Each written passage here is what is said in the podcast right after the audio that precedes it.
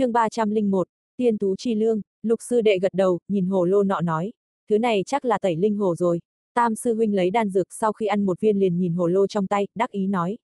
Không sai, thứ này là do thủy tổ đại nhân tự mình luyện chế cả môn phái chỉ có ba người có tẩy linh hồ này.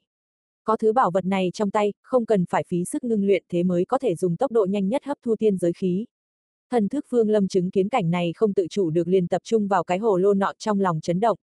Hồ lô này tuyệt đối là dị bảo, nếu có nó trong tay thì có thể tiết kiệm thời gian ngưng luyện tất nhiên sẽ thu được nhiều tiên giới khí hơn. Miệng hắn lộ một tia cười lạnh, xem trang phục của hai người này thì hẳn là đệ tử của Đại La Kiếm Tông. Đằng nào cũng đã kết oán với môn phái này, vậy phải nghĩ ra biện pháp cướp lấy bảo vật này. Hai người này đều là hóa thần sơ kỳ, nhưng lục sư đệ hiển nhiên là mới hóa thần, tu vi chưa vững chắc. Chẳng qua hai người này hẳn là có pháp bảo mạnh mẽ, muốn cướp đoạt thì hơi khó khăn một chút. Vương Lâm trầm ngâm, không vọng động mà chờ cơ hội. Hai sư huynh đệ kia sau khi thu hồ lô lại, bàn bạc một chút lại hướng về một động khẩu khác bay đi. Nơi này đường lối quanh co, nếu thần thức phương Lâm không tập trung vào hai người này sợ là không dễ theo sau được họ.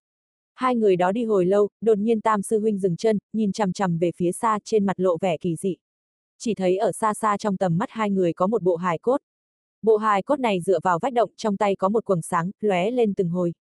Vương Lâm dùng thần thức đảo qua, nhớn mày một cái, cảm thấy hài cốt này có chút cổ quái.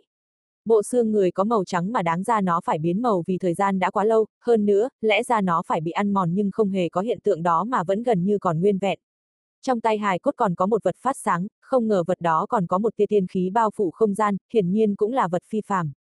Chỉ có điều, không biết vì sao Vương Lâm lại linh cảm có điều bất ổn, ánh mắt hơi trầm ngâm xem xét. Tam sư huynh ánh mắt chợt lóe, nói, lục sư đệ, ngươi tiến lên phía trên xem vật phát sáng trong tay bộ xương người là vật gì. Lục sư đệ hơi do dự gật đầu tiến tới chỗ hài cốt đang lúc thò đầu ra cũng là lúc phương Lâm ánh mắt chợt lóe, hắn càng cảm giác rõ hơn mối nguy hiểm. Chỉ thấy đúng lúc này, Tam sư huynh bỗng nhiên quát. Lui, vừa nói hắn vừa vung tay, phía sau bảo kiếm lập tức bay lên, như tên bắn bổ thẳng lao vào khoảng không ngay trước mặt lục sư đệ. Hai cốt kia ầm một cái, vỡ tan thành từng mảnh không còn chút gì quầng sáng bay lên, chợt thấy một tế ti, sợi tơ nhỏ chợt lóe, bay thẳng về phía mi tâm lục sư đệ. Lúc này, kiếm khí tiến đến, tế ti kia có chút không cam lòng hí giống một tiếng, bỗng nhiên xoay người, chui vào một bên cửa động, rồi biến mất không còn tam tích. Cảnh tượng này nhanh như điện quang hỏa thạch lục sư đệ chán toát mồ hôi, hắn nhìn chằm chằm tam sư huynh, không nói một lời. Lục sư đệ, đuổi theo. Tam sư huynh ánh mắt lộ ra vẻ vui mừng khôn xiết, ném một câu ra phía sau, bay nhanh về hướng cửa động. Lục sư đệ do dự một chút cắn răng đuổi kịp. Sư huynh kia là cái gì? Chúng ta vận khí không tồi, nếu ta nghĩ không sai, vật ấy là tiên thú chi lương, thứ mà tiên thú yêu thích nhất. Nói như vậy, vật ấy tồn tại ở đây, bốn phía xung quanh đây có lẽ có tiên thú chi linh tồn tại. Vừa rồi hài cốt kia chắc chắn là bị con thú này đánh lén, cắn nuốt toàn thân. Sư đệ người cũng thấy đấy, sư huynh cũng là vừa mới phát hiện, nếu không cũng không cho ngươi tiến đến đó. Tam sư huynh vừa truy kích, vừa giải thích, chính là tiên thú thực vật trông thật uy lực, vừa rồi nếu bị hắn tấn công e rằng ta cũng đã thành nắm xương tàn như bộ hải cốt kia. Lục sư đệ cúi đầu ánh mắt chợt lóe, chậm rãi nói. Sư đệ không cần kinh hoàng, vật ấy toàn bộ chỉ dựa vào công kích nên không có pháp thuật thần thông gì, hơn nữa nó cũng cực kỳ sợ hãi đối với pháp thuật thần thông, chỉ cần lúc nãy không bị nó chui vào trong cơ thể thì đối phó cũng không khó khăn lắm. Ngươi chỉ cần vung một nhát kiếm khí, nhất định đã chém nó làm đôi.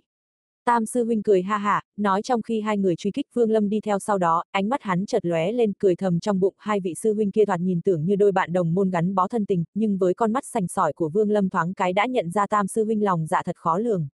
Rõ ràng là vừa rồi cũng chính con người này phát hiện ra sự khác thường nên sai khiến sư đệ của mình tiến lên xem trước còn mình đứng ngoài và phát hiện ra cái gọi là tiên tú chi lương. Vương Lâm cùng không nhanh không chậm theo ở phía sau, thần thức chăm chú quan sát phía trước.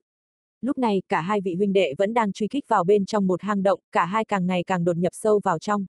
Tam sư huynh trong lòng không khỏi lo lắng, trước đây tuy hắn nói đã đến đây một lần nhưng chưa bao giờ vào sâu bên trong tiên thú phủ như lần này. Liệu có nên tiếp tục truy kích hay không? Đúng lúc này, thần thức của Vương Lâm nhìn thấy phía trước tiên thú chi lương giảm dần tốc độ chợt lóe lên chui vào trong một địa động nhỏ chừng nắm tay và biến mất. Vương Lâm tiến vào theo sát sau đó, lập tức biến sắc chỉ thấy bốn phía trên vách tường trong động có vô số tế ti rậm rạp, một đầu tế ti cố định ở trên vách tường, một đầu còn lại chậm rãi đong đưa bên trong động nhỏ này có một khối ngọc thạch màu trắng. Tiên giới khí nồng đậm tràn ra từ phía trên ngọc thạch. Bên cạnh ngọc thạch có một khối hài cốt nhan sắc ngăm đen, phát ra một tia ô quang. Trên xác người đó mặc một ít quần áo rách nát nhưng ở ngực lại có một tấm thiết phiến màu vàng, chốc chốc lại phát ra từng trận uy áp trên tay hắn còn thanh bảo kiếm, hình dáng thanh bảo kiếm này giống hệt như kiếm tiên mà Vương Lâm nhìn thấy trong ảo cảnh. Ngoài ra, Vương Lâm còn nhìn thấy rõ một tế ti màu đen chui tới chui lui trên hài cốt, mỗi lần chui đó tạo thành rung động sẽ thấy bộ xương kia cũng đung đưa theo y như còn sống vậy. Vương Lâm hơi dừng lại một chút, hắn nhanh chóng lui về phía sau không chút do dự tìm được một chỗ kín, vỗ túi chữ vật ngay tức xuất ra cấm phiên. Cấm phiên rung lên, bao lấy thân xác hắn, biến thành giống như vách tường bốn phía. Tam sư huynh đuổi ở phía trước cũng tản thần thức ra, ngay lập tức liền phát hiện sự khác thường trong tiểu động.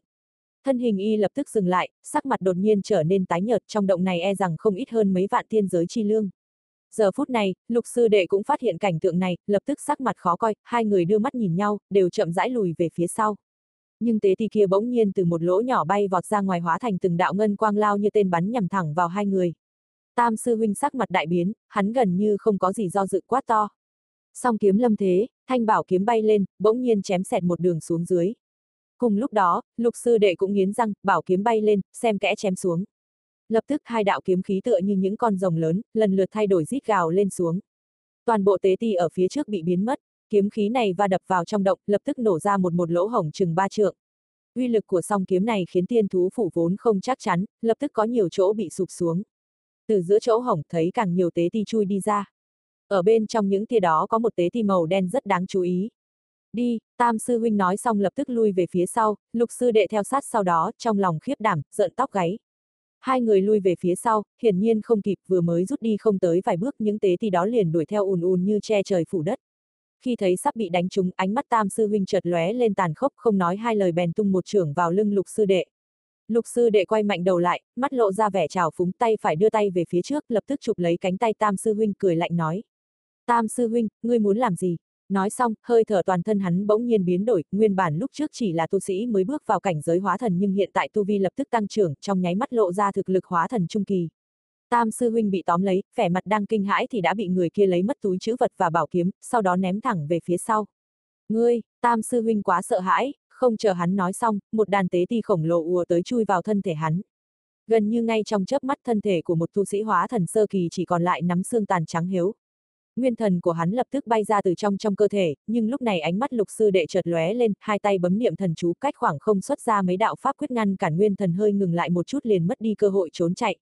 Lúc này tế ti màu đen ở phía sau như một tia chớp chui vào bên trong nguyên thần, sau khi chạy một vòng, nguyên thần của người này lập tức trở nên uể oải, bị đám tế ti nuốt chừng toàn bộ.